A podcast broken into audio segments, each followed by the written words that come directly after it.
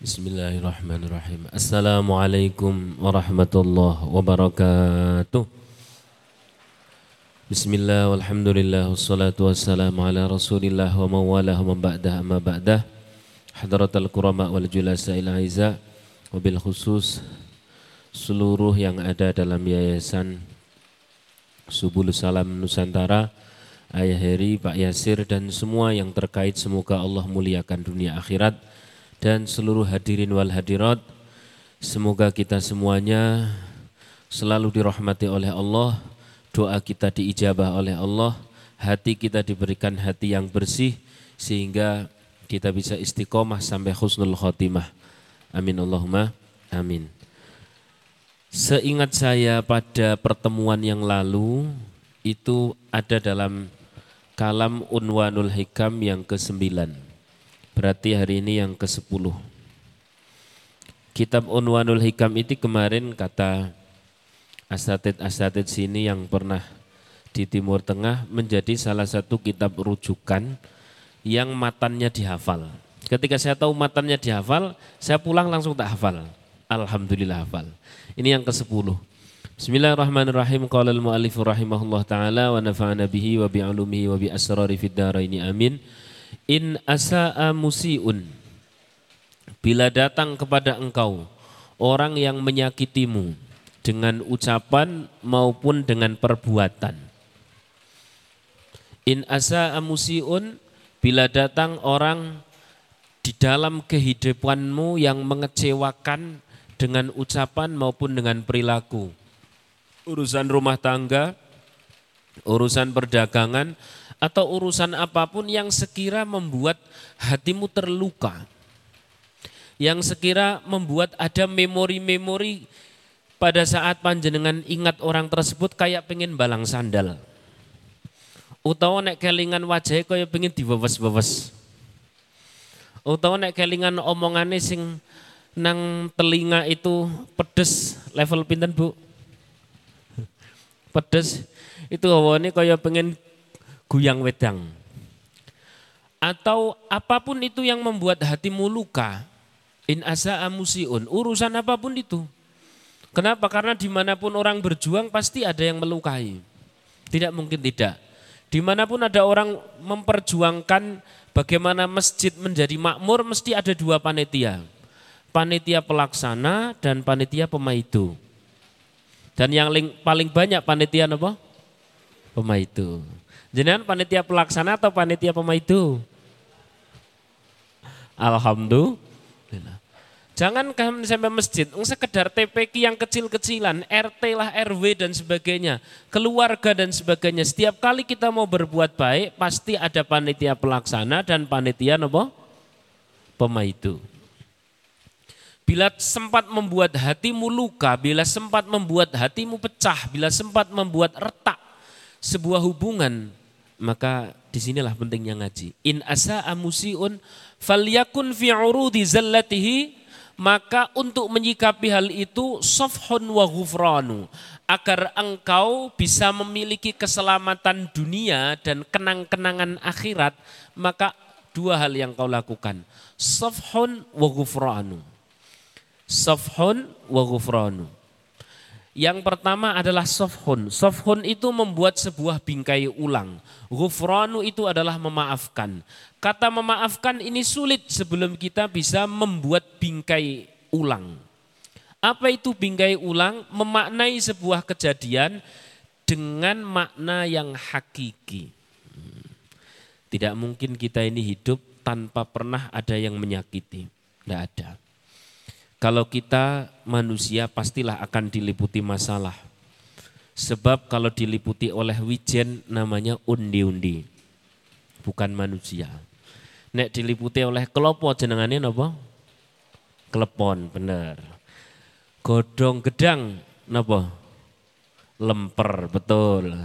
Lah kita ini lemper, unde-unde atau klepon?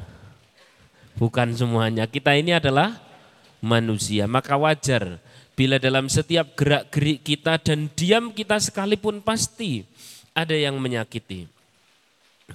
Lalu bagaimana agar kita selamat? Selamat di dunia dari rasa sakit itu dan selamat di akhirat dari dendam-dendam yang tidak perlu kita membina perdendaman.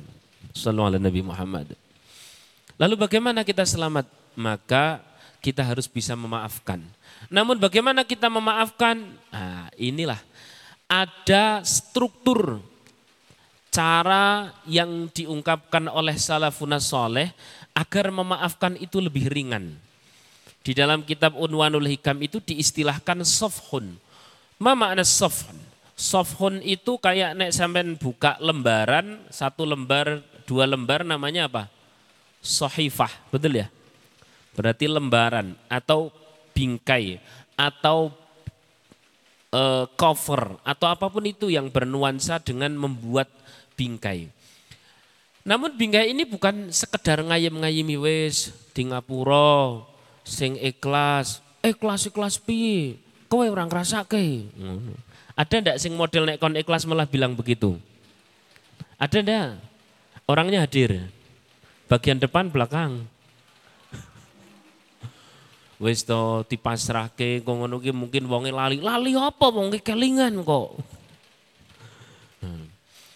Tiap kali kita sakit, tiap kali terluka, tiap kali hati kita rasanya seperti dikerok pakai garpu oleh omongan orang lain, maka tidak pernah akan kita bisa memaafkan kecuali sudah mengalami proses sofhun. Sofhun itu memaknai kejadian dengan makna yang hakiki. Sedikitnya ada tiga sofhun itu. Yang pertama, yang pertama nanti kalau tidak selesai ya tak selesai-selesaikan. Ini masih berapa menit lagi nih? Satu menit? Satu jam? Baca maghrib enggak apa-apa? Jangan dong. Sofhun. Ini jenengan ikuti prosedur ini, keluar sana sudah bisa memaafkan orang. Ikuti prosedur ini, hati kita akan lega. Bapak Ibu rahimakumullah, kenapa sih kita ini uh, harus bersih hatinya? Lah kita semuanya paham. Orang itu tidak akan diterima oleh Allah Subhanahu wa taala dalam bahasa Al-Qur'an kecuali illa biqalbin salim, kecuali orang yang hatinya napa? selamat. Dan kita semuanya paham nih yang namanya hidup di dunia itu sangat sebentar. Alangkah bodohnya orang yang hidup cuma sebentar hanya untuk merawat dendam coba. Ngap apa-apaan ini? Ada seorang raja dalam kitab Ma'arifus Sadat di zaman Nabi Isa alaihissalam ini raja ini sebenarnya hidup di jauh sebelum zaman Nabi Isa alaihissalam. Nabi Isa melewati sebuah lembah, di lembah itu ada puing-puing, ada seperti kerajaan yang telah hancur. Nah, ada seperti kerajaan yang telah hancur. Nah, di kerajaan yang telah hancur itu kemudian para hawariin, para santri-santrinya Nabi Isa alaihissalam bilang begini, ya Nabi Allah kau berdoa kepada Allah agar salah satu dari mereka yang ada di lembah ini dihidupkan oleh Allah. Kami cuma mau tanya, kenapa mereka itu mati dan matinya tidak sampat saling menguburkan.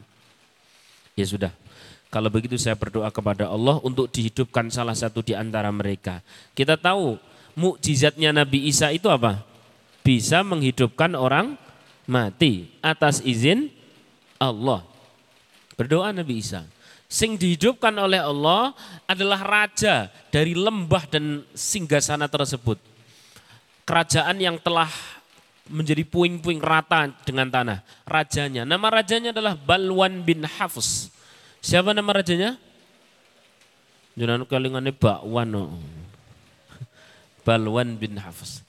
Ditanya sama Nabi Isa, siapa engkau? Aku adalah raja di tempat ini. Siapa nama Balwan bin Hafiz? Berapa tahun kau menjadi raja? Aku menjadi raja tidak kurang dari seribu tahun. Aku telah menaklukkan tidak kurang dari seribu wilayah. Aku memiliki beribu-ribu tentara-tentara hebat. Aku pernah menikahi sedikitnya seribu gadis. Itu pun begitu aku mati persis seperti orang yang bangun dari tidur. Ini persis seperti perkataan Sayyidina Ali karamallah wajah. Imam Ali pernah berkata bahwa orang hidup itu adalah seperti orang tidur. Begitu dia mati, dia terbangun.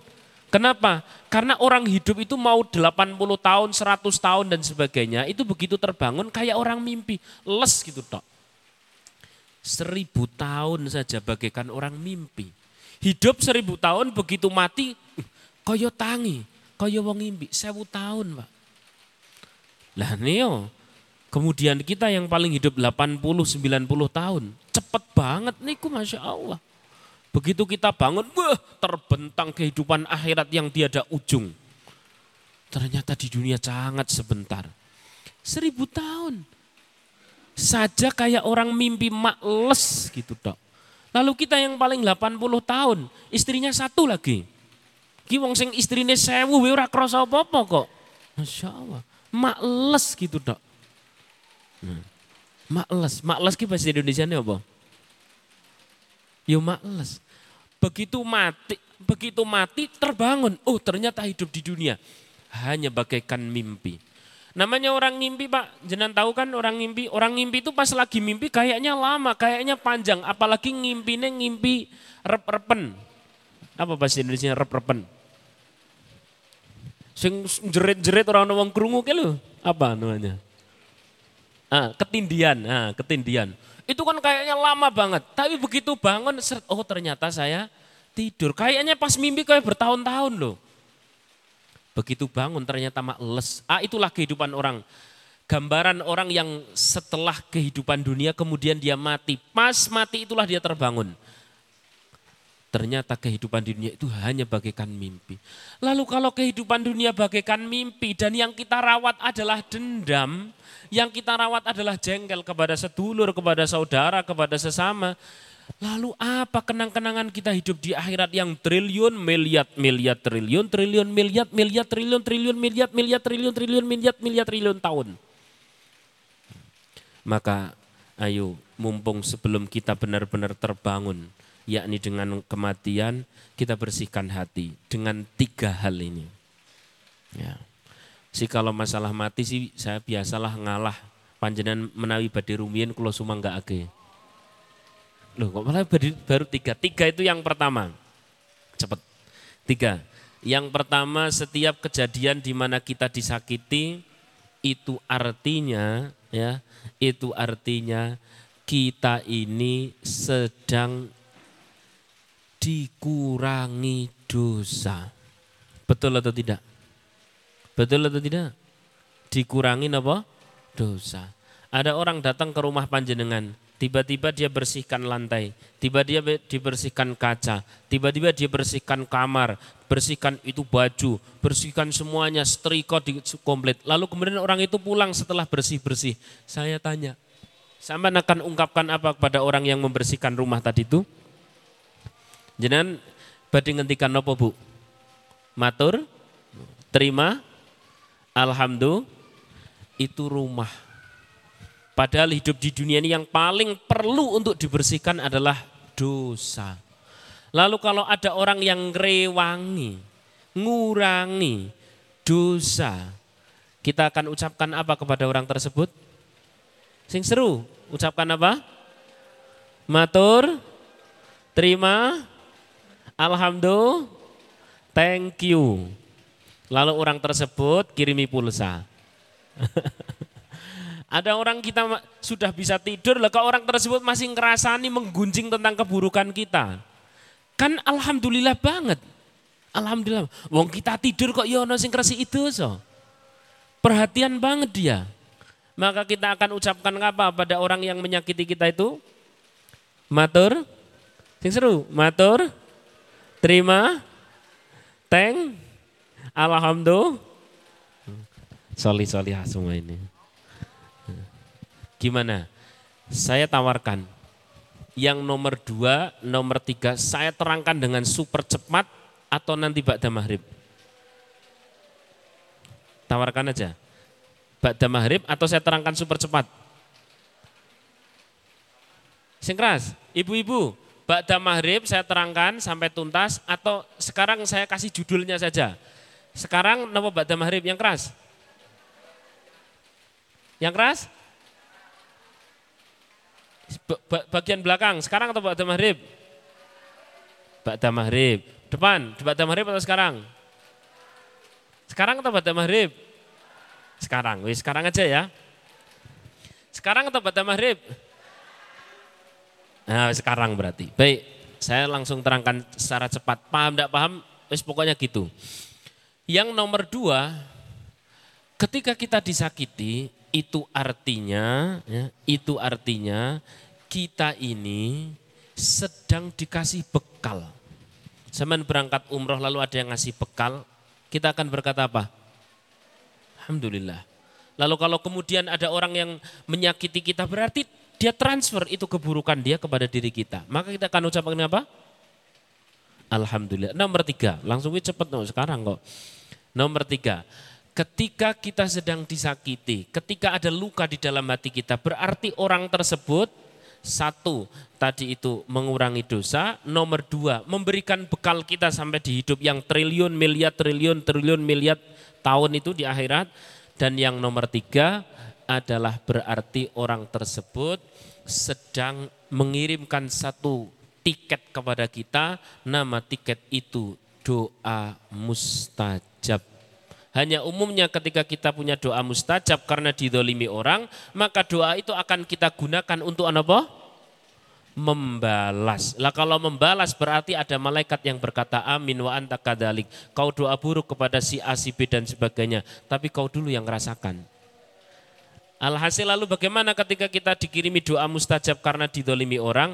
Kita tinggal berkata ya Allah, ntar saya punya hajat apa ya? Saya punya doa apa ya? Oh iya, anak saya mau kuliah. Ya Allah, ini tetangga saya menyakiti saya Allah. Sakit memang, tapi saya terima kasih karena saya punya doa mustajab. Doa mustajab ini ya Allah, aku layangkan untuk anakku yang mau masuk kuliah. Jadikan dia dapat beasiswa tanpa saya membiayai, engkau yang membiayai mustajab itu. Sallallahu alaihi Nabi Muhammad. Dah, itu saya sudah menunaikan, nanti sampai akhirat jangan dituntut ya, sudah saya terangkan. Itu tiga hal itu, itu ilmu yang bersanat dan bukan sekedar ngayem-ngayemi. Itu semuanya ada dalilnya, dalil tidak sempat saya ucapkan karena jenengan milih sekarang. Bila itu wal hidayah wa Assalamualaikum warahmatullahi wabarakatuh.